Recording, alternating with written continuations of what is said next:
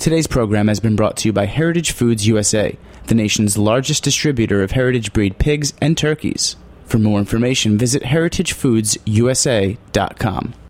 You're listening to Heritage Radio Network, broadcasting live from Bushwick, Brooklyn. If you like this program, visit heritageradionetwork.org for thousands more.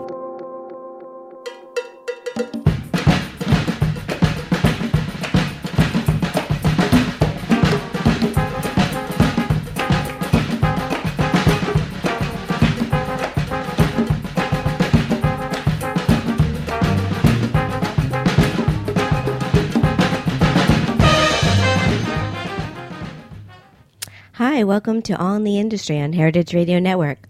I'm your host, Sherry Bayer, and we're coming to you live from Roberta's Restaurant in Bushwick, Brooklyn. It is Wednesday, March 5th, and this is the 9th show of this series, which is dedicated to behind-the-scenes talents in the hospitality industry. Today, we're going to be talking food photography with two special guests, and as I do on every show, I will have my PR tip, speed round questions, restaurant news discussion, solo dining experience, and the final question. As the founder of Bayer Public Relations, I'm going to tip off the show with my PR tip of the week. Today's tip is to be prepared with photos. Yes, there is a theme for this episode. Photography is very important in PR. Photos tell a story, and people love visuals. I always tell my new restaurant clients that we will need great photos of the food, the space, chefs, owners, etc., as soon as they are photo ready. And by this, I don't mean photos that I can take with my iPhone, even though my phone does take pretty good pictures. I mean we will need professional photos so that when the media requests a high-resolution shot of the space for an article, I can send it to them right away. Most media publications don't have staff photographers to send to photo shoots, and they are relying on the restaurants to supply their own photography. So it's important to have professional photos available so you don't miss opportunities. And you can use these photos for other marketing purposes, your website and more. They'll be useful, trust me. So that's my tip. Get the best photos. And if you need a reference, keep on listening, as I'm so excited because today I have two amazing freelance photographers on the show, both of whom I've met and become friendly with through the industry. My first guest is Melissa Holm, a food restaurant interior and portrait photographer born and raised in New York City. She was named New York Magazine's first staff photographer in its 40-plus year history in 2006. She is known to add fresh, original visuals to the magazine and website, which receives over 1.1 million viewers monthly. Melissa also works as an independent photographer.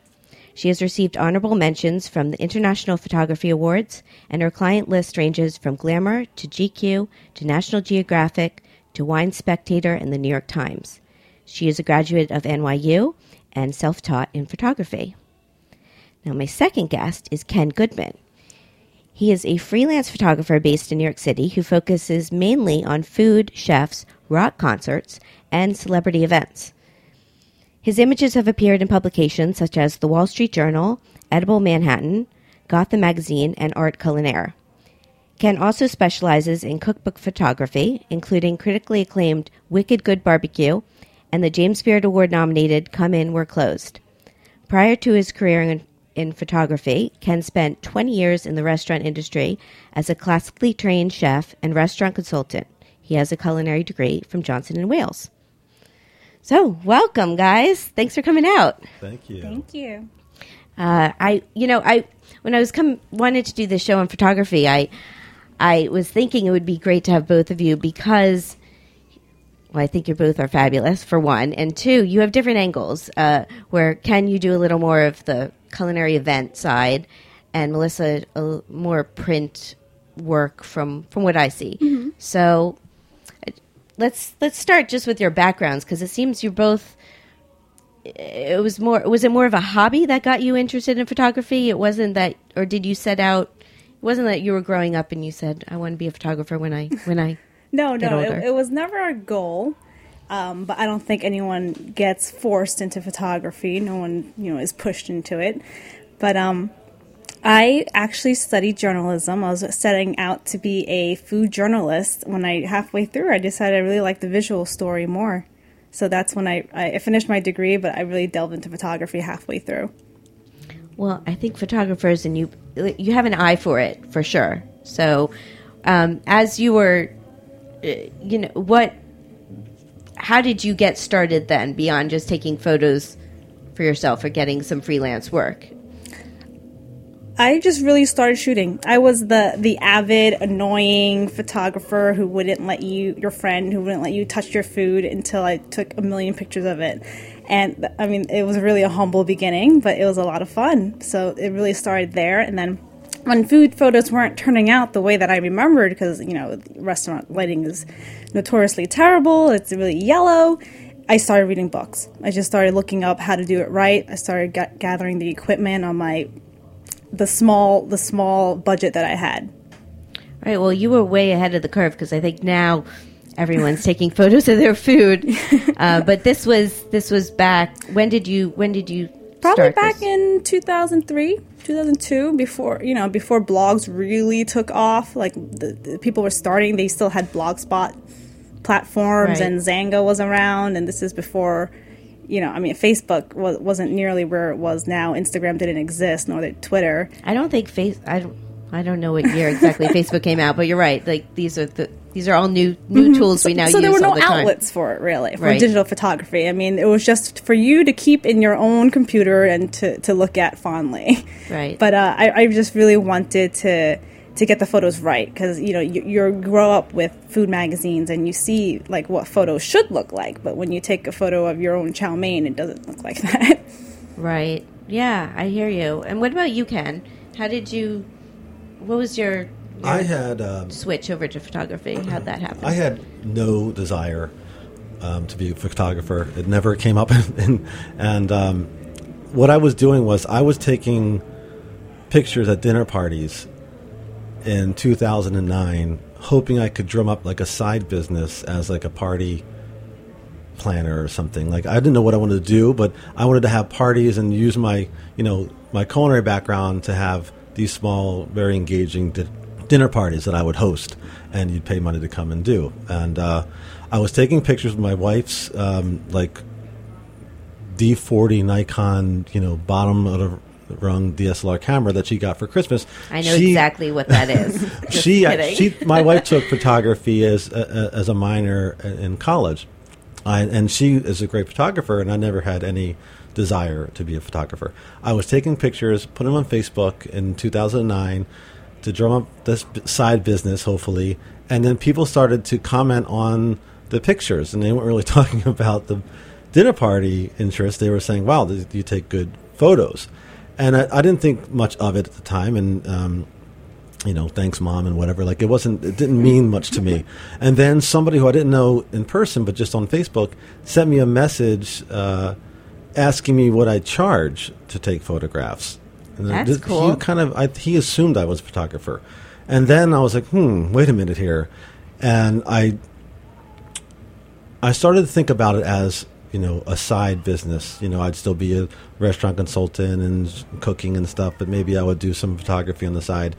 But as I started to think more about it, and I did a few, small things for friends for free, just begging anybody I could, just, let me come and shoot something, a fire ignited, and I just couldn't put it down.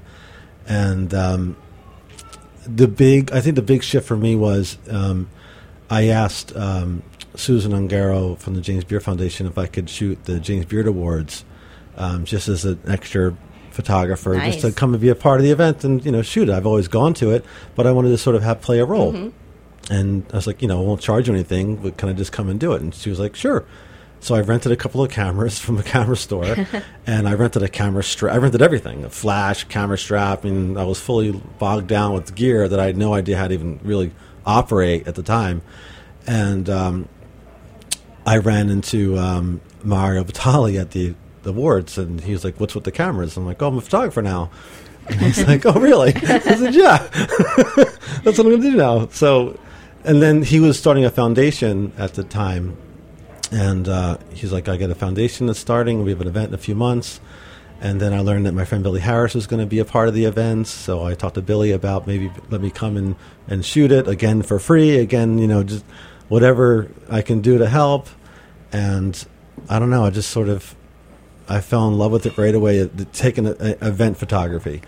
And then Mario liked it, and he decided he wanted to keep me on as his foundation photographer. And, you know, that when you get somebody like that out of the gate, you know, behind you, two things happen. You're perceived to know way more than you do, and I didn't know anything at all. And you're also perceived to, you know, be really good at, because, you know, if someone like him is, you know, he can get anybody he wants to photograph whatever he does. So I spent countless hours on YouTube. I didn't read any books. That's where you got your education. I mean, for over a year on YouTube, 6 hours a night, learned everything I could learn about photography on YouTube. Amazing.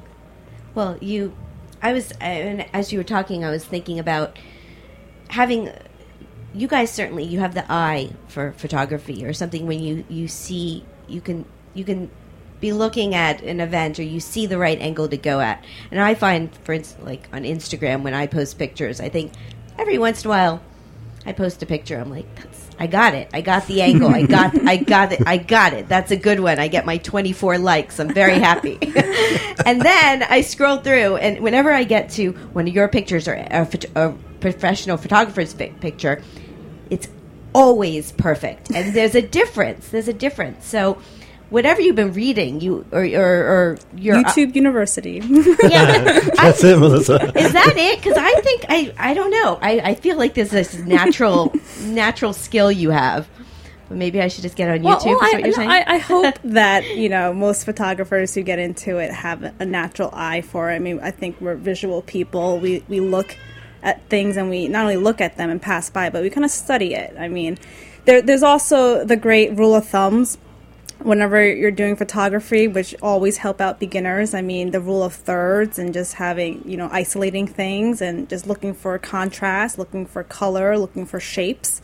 And those all resonate with people because it's familiar, it stands out, it's something that really makes a difference. I mean, a lot of iPhone photography is a whole nother animal. Mm-hmm. I mean, I think for Instagram, I mean, that's its own new genre now. There are iPhone-only photographers, and it's just amazing what technology can do. I mean, it doesn't matter what tool you use. I think once you learn the rules and then you learn how to break them, that's the really exciting part.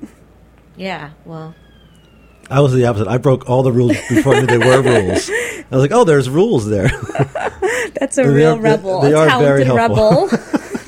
Yeah, well, I mean, it's amazing, Ken, that, you know, how you got your foot in the door and took on a job maybe you weren't completely sure you could do, but you learned how to do it, and you've excelled at that. It's called balls.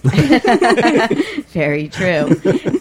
So, with New York Magazine, Melissa, how did you get that gig with them? That was a crazy story. I was already halfway done with NYU, I believe. I was in school. I was browsing Craigslist looking for possible gigs, because I was doing the same thing. I was trying to own my skills and farm out myself to anyone who would hire me for free. I mean, their cost is very low. They just let me shoot something, and I'll do it. I'll do my best at it. And I came across, this is when, I guess, the internet was young, and they saw that the future of television was on the internet, and they wanted to create a food channel online. And they were looking for, I guess, hosts. They're looking for people to give ideas, looking for videographers to contribute anything. And it would be really, a DIY project, and everyone's out for themselves. So I went to this meeting. It was pretty shady. It was in a random alley in Chinatown. It was raining and dark and cold. It's probably everything your parents tell you shouldn't do. And I walked in, and I mean, there were great people. And one of those great people was Josh Ozersky. He was the restaurant, I think, contributor for Newsday at that time. And he was still in between gigs and getting into food writing. And we all dropped our cards into a hat. And just out of sheer luck, he picked mine and called me up the next day and said that he was trying to get something going, and if I could work with him. And I did. It was a lot of fun stuff, a lot of very low-key, low-tech, food shoots and whatnot, but photography and video? Because he did video, or is this? This was just photography, okay. But he was also messing around with video at that time, and so nothing came of it. I mean, it was a lot of good eats, a lot of good times, but there was nothing substantial. But a few months later, he was very good to his word, very good to me. He said, Melissa, whenever you graduate, if you need a job, I'll do my best to hook you up. And he really lived up to that. He was the first editor for Grub Street when that happened, and he really vouched for me because it was New York Magazine. They have an army of photographers willing to do things for them. But he said that I worked with Melissa, I really like her, I trust her, and I want to use her. And it's worked out because you've been with them for it's almost 8 years now, yeah. Yeah, and I know one of your steady ones is doing that the daily diet the New York diet, yes. Yeah, which is it's a lot of fun. I try to read that every week because it's always a good read. It's very interesting. All right, cool. Well, we're going to take a quick break, and we will be right back on All in the Industry and Heritage Radio Network.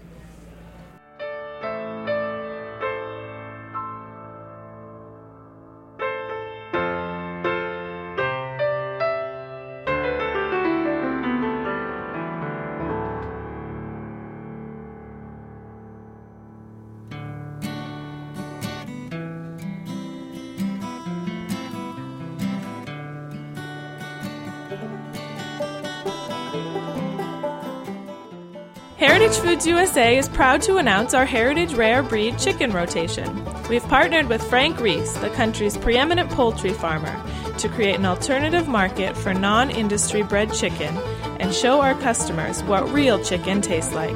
Frank's chickens look and taste different from commodity poultry. They have not been genetically manipulated or pumped with antibiotics to increase their growth rate. Frank breeds and hatches his own birds so he can guarantee the finest animal welfare from start to finish. Every 3 months, Heritage Foods USA will offer a new, rare breed of chicken on our website and at the Heritage Meat Shop. Our inaugural variety is the Colombian Wyandotte. These birds are good for frying and are sought after for their fine texture, taste, and healthy lipid fine yellow fat. Heritage Foods USA is the only place you can taste these special heritage birds. Order today at heritagefoodsusa.com. The call of a meadowlark, meet me in those shadows, and we'll fall down in the dark, yeah.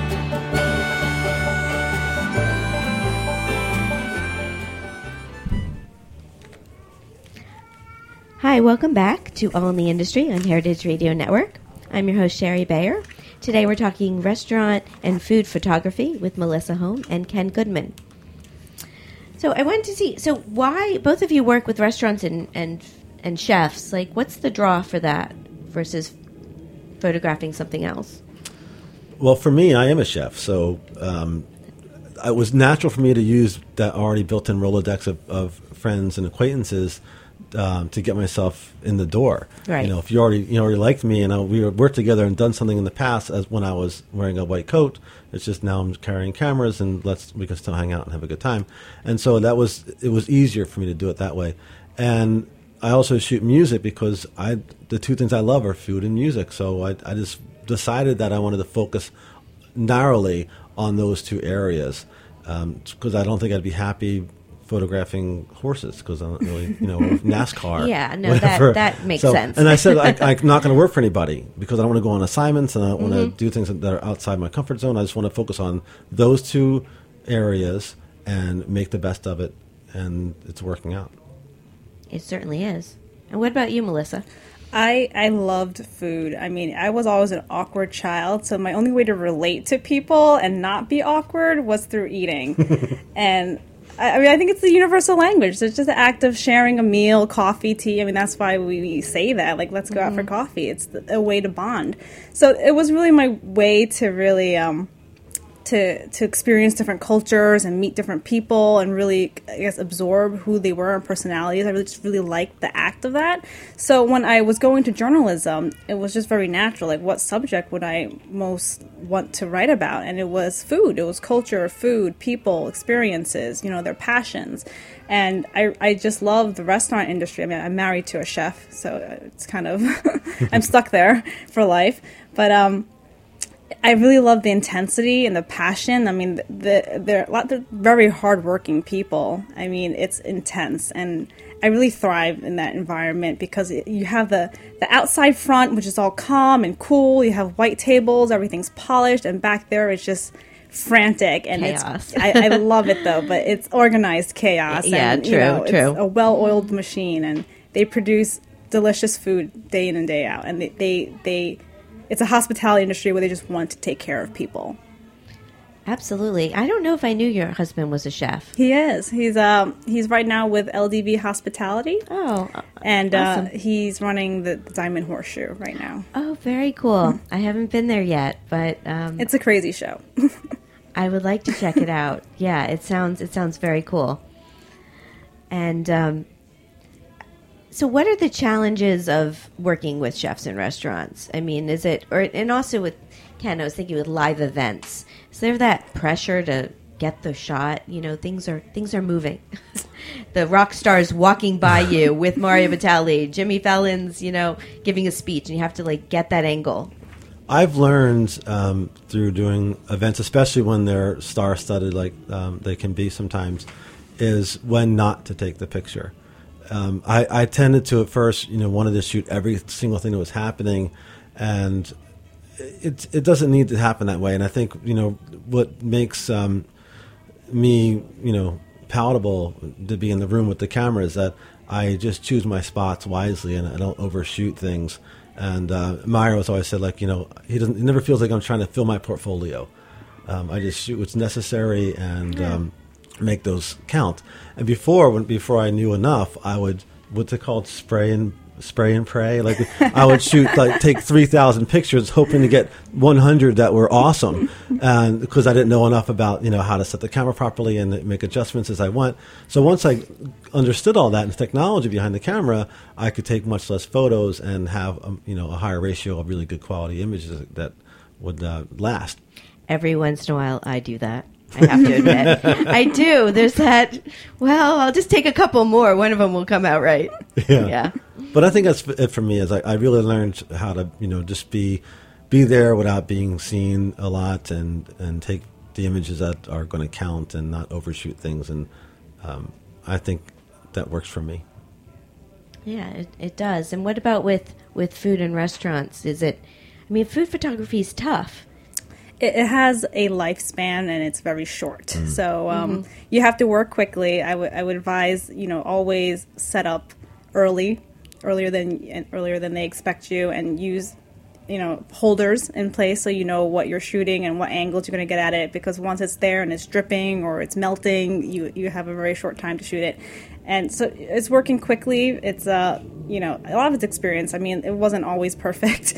So you learn from those mistakes. I mean, one time if an ice cream is, melting way too fast and you don't get the shot, you know what to do next time to not let that happen. Yeah, well, I dabbled in food styling a long time ago as an assistant food stylist. And it was quite fascinating. But to see, I think nowadays it's become this more natural look for photography than... I think back in the day when they were doing food styling, there was that gluing parts together or whatever. Oh, God, yeah. You're making things that weren't edible. I won't shoot any food that I can't eat or serve to me afterwards. I tell chefs, if the steak's mid-rare, cook it, the steak to a mid-rare, because that steak looks a certain way when it's reached that temperature internally. And I can always tell when a food image is just shot with marks on the top of the steak and it's not really authentically. This is how you know you're a cook's cook, because real chefs know that. I mean, that real food looks good. You don't have to fake it. Yeah. And I actually don't encounter a lot of fake propping, glue, or motor oil in New York City restaurants, because New York City chefs, they have so much pride in what they do that what they make can be edible and delicious looking. Mm-hmm. That you don't have to fake it. I mean, it's more with commercial stuff, I would say, that, uses the glues and, Yeah, I agree. Wax, hairspray. And actually, this is a good segue into, last week I had on Pat LaFrida. The man from Pat LaFrida Meat Purveyors. And I asked him to ask you guys a question. And so his question was, food photography is difficult, especially shooting meat and raw meat. Mm. Colors often don't look right. And he said on Instagram, they don't look right. Can you give me some tips for for taking photos of meat and getting the colors right.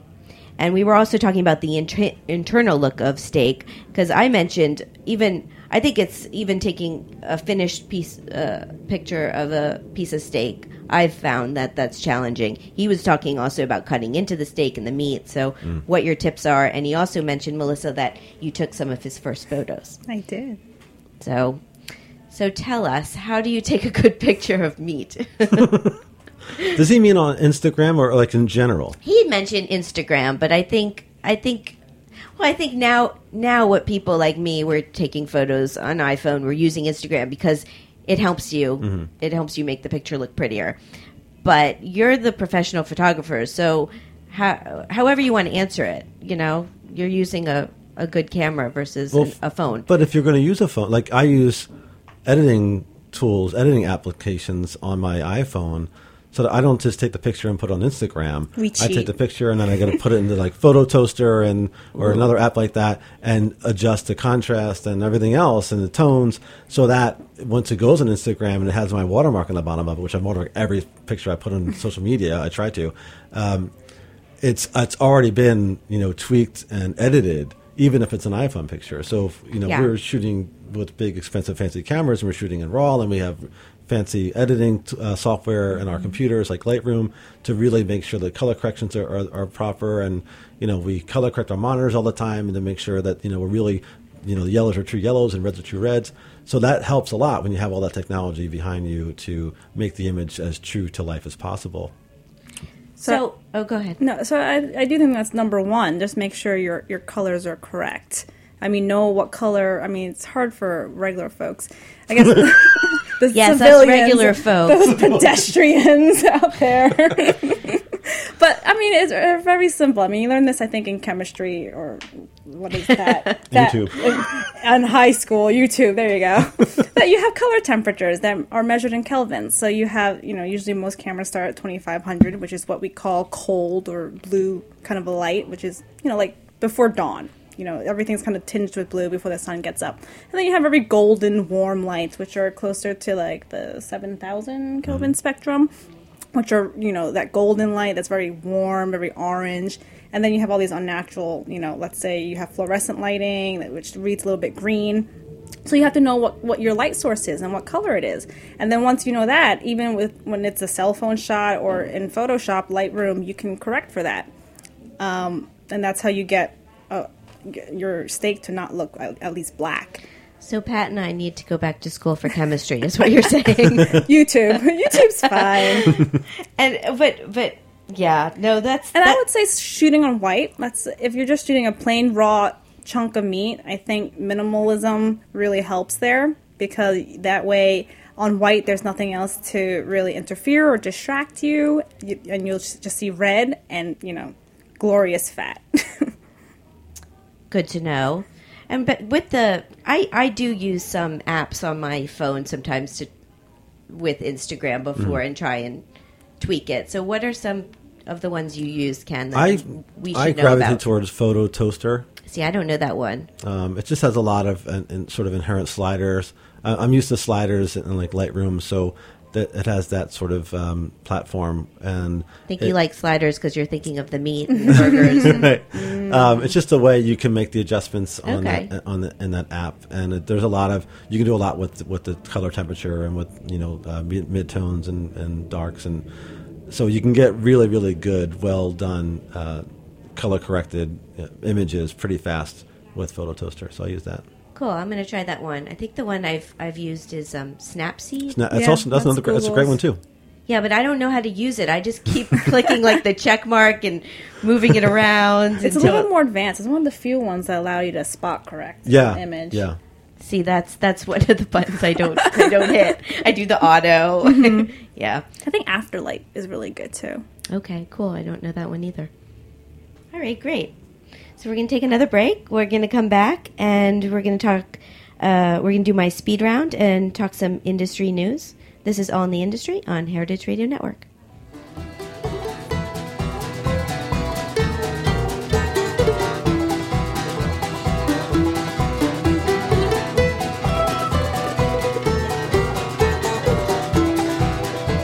I want along the path at night. I walk along the path at night. I walk along the path at night. And holy God, and I walk the path. The August sun will surely come, and when it does, we'll see the Saginaw, oh Saginaw, oh Saginaw.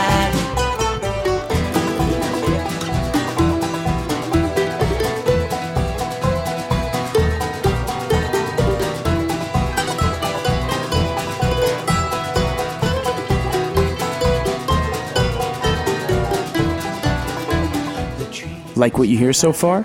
Support the network and become a member. Membership helps us bring you the best food radio in the world and gives you access to thousands of dollars in discounts at the sustainably minded businesses that support us.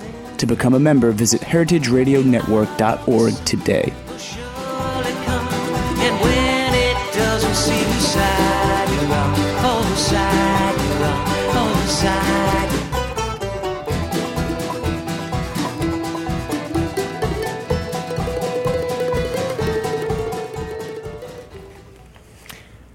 Welcome back to All in the Industry on Heritage Radio Network. I'm Sherry Bayer. My guests today are Melissa Holm and Ken Goodman. Okay, now it's time for my speed round questions. So, Ken and Melissa, I'm just going to name a few, go through a list of choices, things related to the hospitality industry, and you just name which is your preference, whatever comes to mind, such as hamburger or hot dog. Oh, okay. Yeah, no, it's not. You'll be okay. People, I think I'm not going to lose to Melissa. No, there's no winner. I don't know. We could have a contest, but there's no winner. We're all winners here. But we'll let Melissa go first. Ladies first. So here we go. Eat in or eat out? Eat in. Eat in. Wine, beer, or cocktail? Milk. I'm allergic to alcohol, sorry. I didn't know that. Very cool. Milk it is. I don't drink these days, but I would say if I were, it would be wine. High five. I don't either, by the way. All right. Tasting menu or a la carte? A la carte.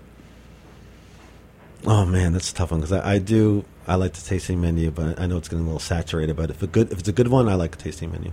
Okay. It's a 3-hour commitment, though. You know. How about small plates or large plates? Large plates. I like small plates. Uptown or downtown? Downtown. Downtown. Restaurants or bars? Restaurant. Restaurant. Black and white photography or color? Color. Color for most everything. For food, I mean, black and white. Well, yeah, for food. Well, yeah, for food. But Ken, you've done some. I like your black and white shots. Yeah. I like people in black and white sometimes. You know, people's skin tones and stuff. You know, when they're sweating at an event, I can make them look better in black and white. So it's really for them, not for me. Yeah, I would think food though is very challenging for black and white. Yeah. All right. How about natural light or studio lighting? Natural when possible. Natural is always the number one choice. Celebrity or celebrity chef? Celebrity chef. I don't understand. What I like better? I don't know. Yeah, or what you like shooting, or...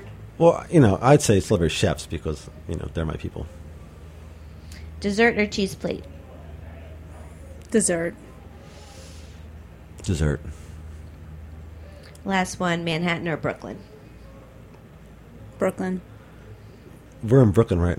Yeah, but they're not going to kick you out if you say Manhattan. No, I dig. I don't get her enough, but I really dig Brooklyn. Yeah. All right, here's to Brooklyn. Cool. You both win. Woohoo! Yeah, I don't know. That's just my radio game. I have to spice it up here. What does it mean? Do I have a personality trait now? Yeah. Like, I don't know. I think I'm at some point I'm going to have to go back and tally all the answers, because it's interesting. A lot of people answer. Actually, it started out people were more the eat out, and now I'm getting more eat ins. So I mean, I don't like being rushed. I like to be in my sweats. I have 2 kids and a wife, and I love cooking for them. And you have a chef at home. Yeah. What are we talking about? Okay, cool. So now For restaurant industry news of the week, a little discussion. So one of the things was this past weekend was the TEDx Manhattan conference, and I know, Ken, I shot at that. And I was home doing work and watching on the live feed, and I mean they were all very good talks, and one of them was Tom Colicchio. Epicurious wrote, there was an article about the conference, and the conference was called Changing the Way We Eat.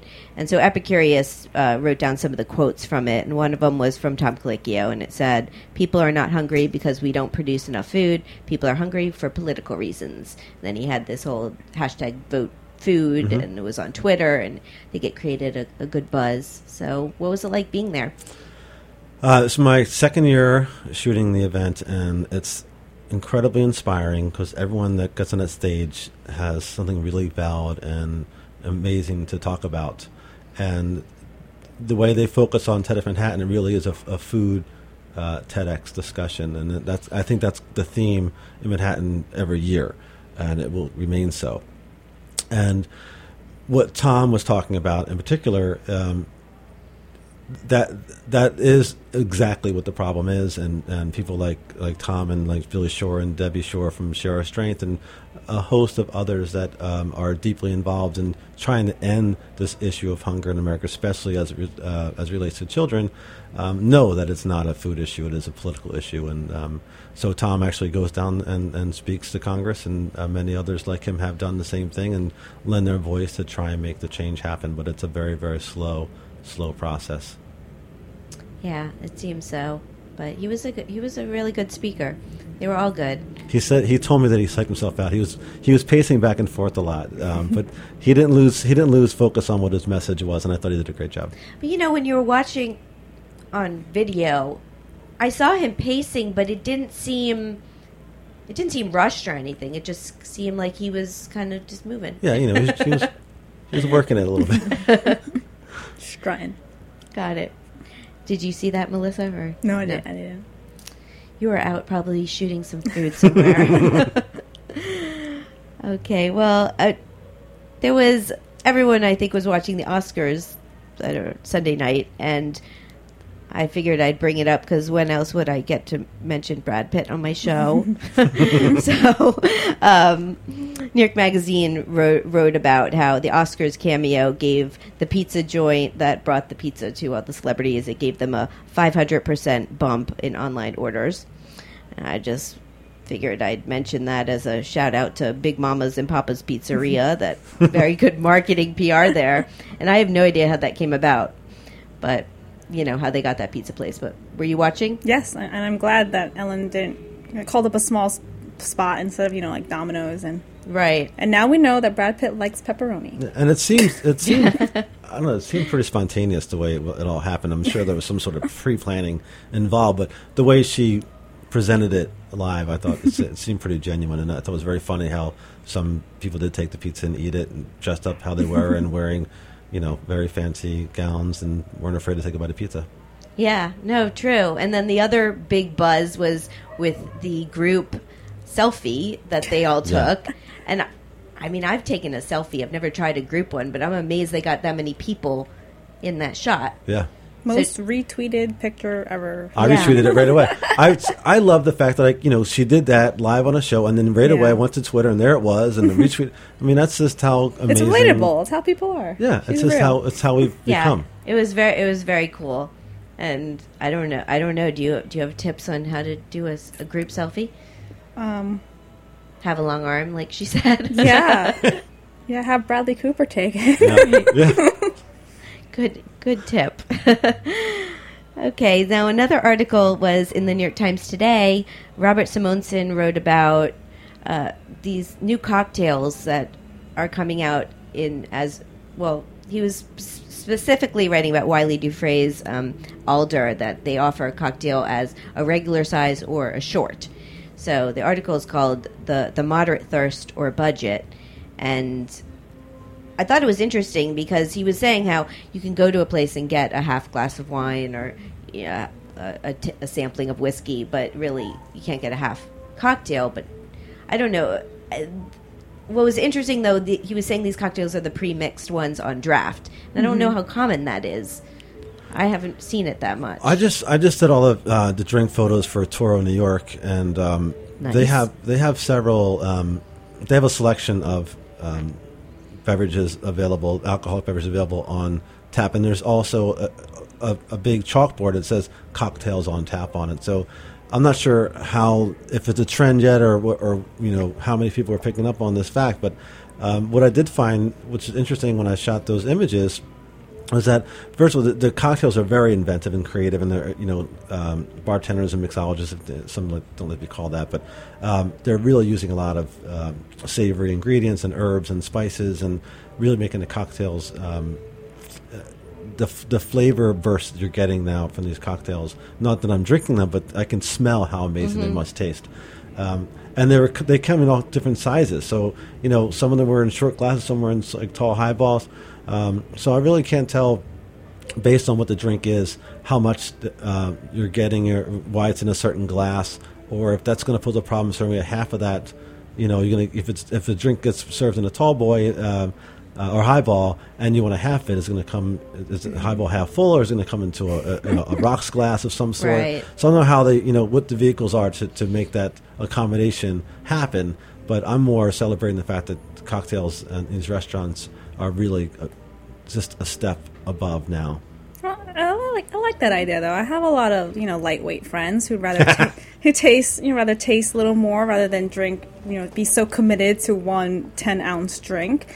And I've seen a lot more wines on tap. I've never seen cocktails on tap yet, but I think pre-mixed cocktails are a pretty good idea, or partially pre-mixed, and then you just finish it off with bitters or whatnot. I mean, that seems like a good solution to overcrowded New York bars. Yeah, true. And I think it is a new trend. I think we're going to see more of it. So, I mean, Starbucks has a short. Word's getting out that they have a smaller size than small or tall, whatever. Yeah. It's funny. Whenever I go get coffee at a place not a Starbucks, I have the Starbucks lingo in my head. I'm like, just a small. I always, you want to say a tall or a short. I refuse to use it. I say small, medium, or large, and they always correct me. And I'm like, I want a small. The rebel. Very cool. Okay. The last thing I just wanted to mention was on Eater, 5 Things You Missed on Heritage Radio. Episode 8, number 2, with Pat LaFrieda, my show last week, was on there. So I just wanted to thank. Awesome. Yeah, it's very cool. Very cool. So thank you, Peter Henry and Leila Kabiri, for including us. Okay, we're going to take one more break, and we will be right back with my solo dining experience on All in the Industry on Heritage Radio Network.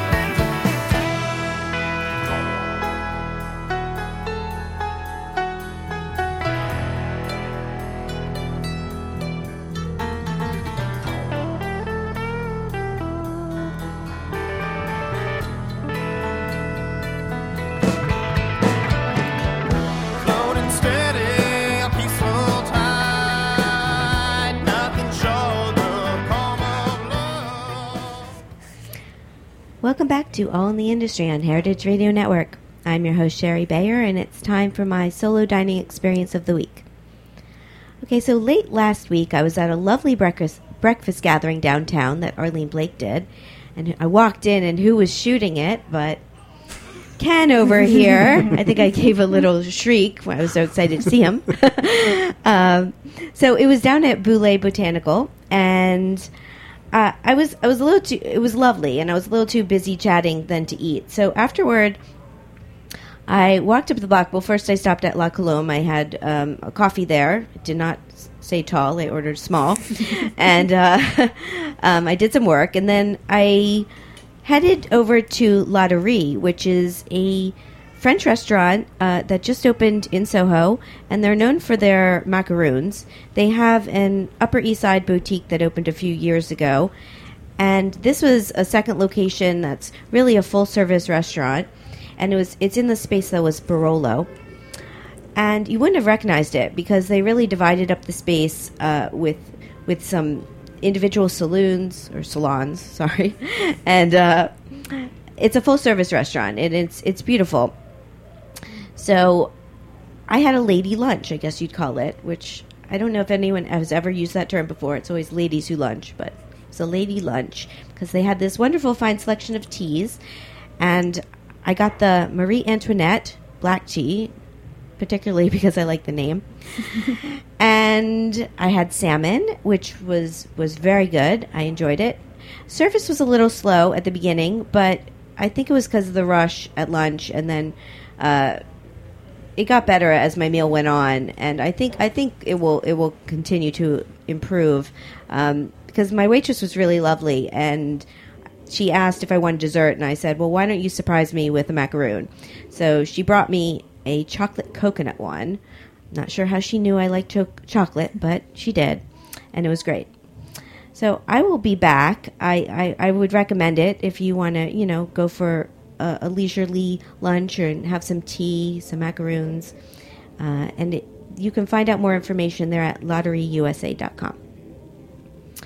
Okay, so we're getting near the end of the show, but it's time for the final question, which Ken and Melissa, either both of you can ask a question or one of you. But so next week on my show, we're doing restaurant websites is the topic, and I have on Crystal Mobayeni of Bento Box, which is she launched this service last year, and she's very she's really focusing just on restaurant websites.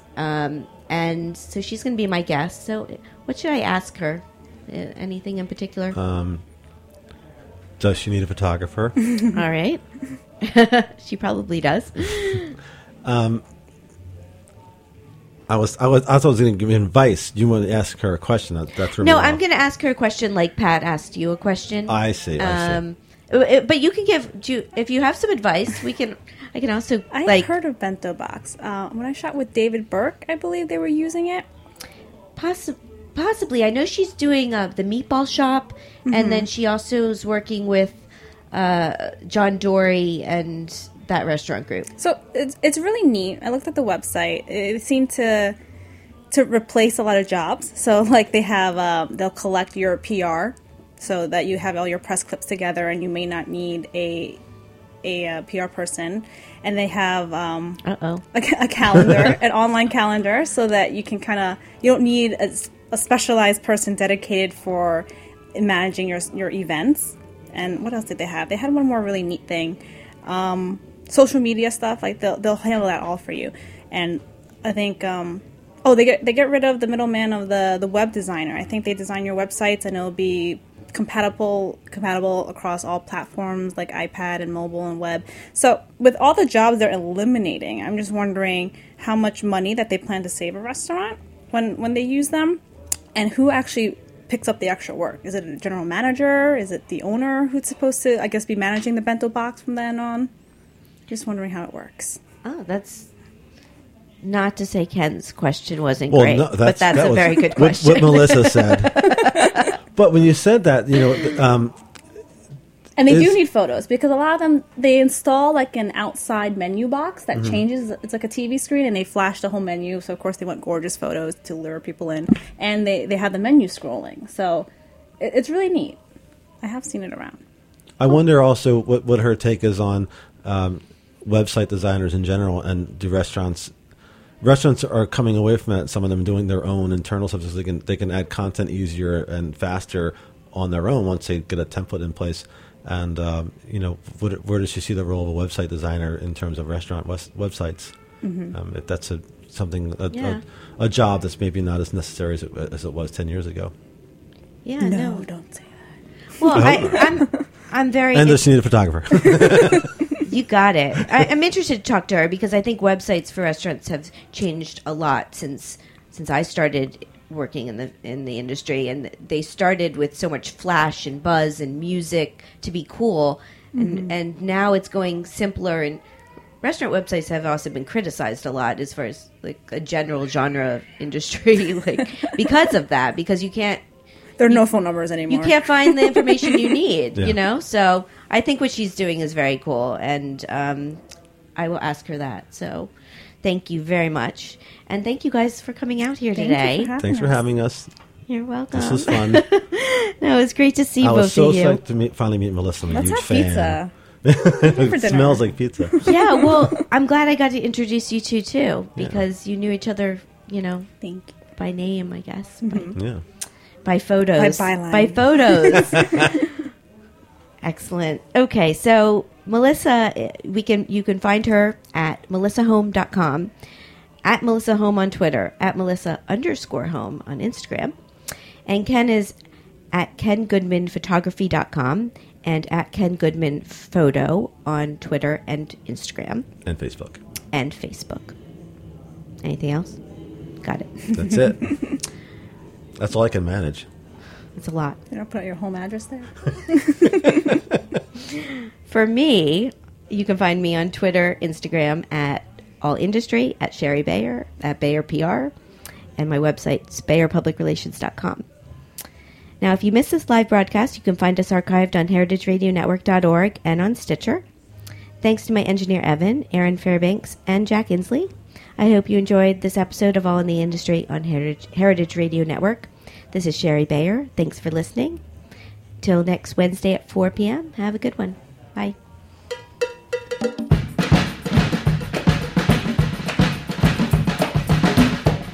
Thanks for listening to this program on heritageradionetwork.org. You can find all of our archived programs on our website or as podcasts in the iTunes store by searching Heritage Radio Network. You can like us on Facebook and follow us on Twitter at @heritage_radio. You can email us questions at any time at info@heritageradionetwork.org.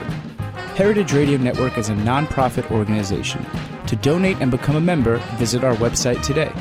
Thanks for listening.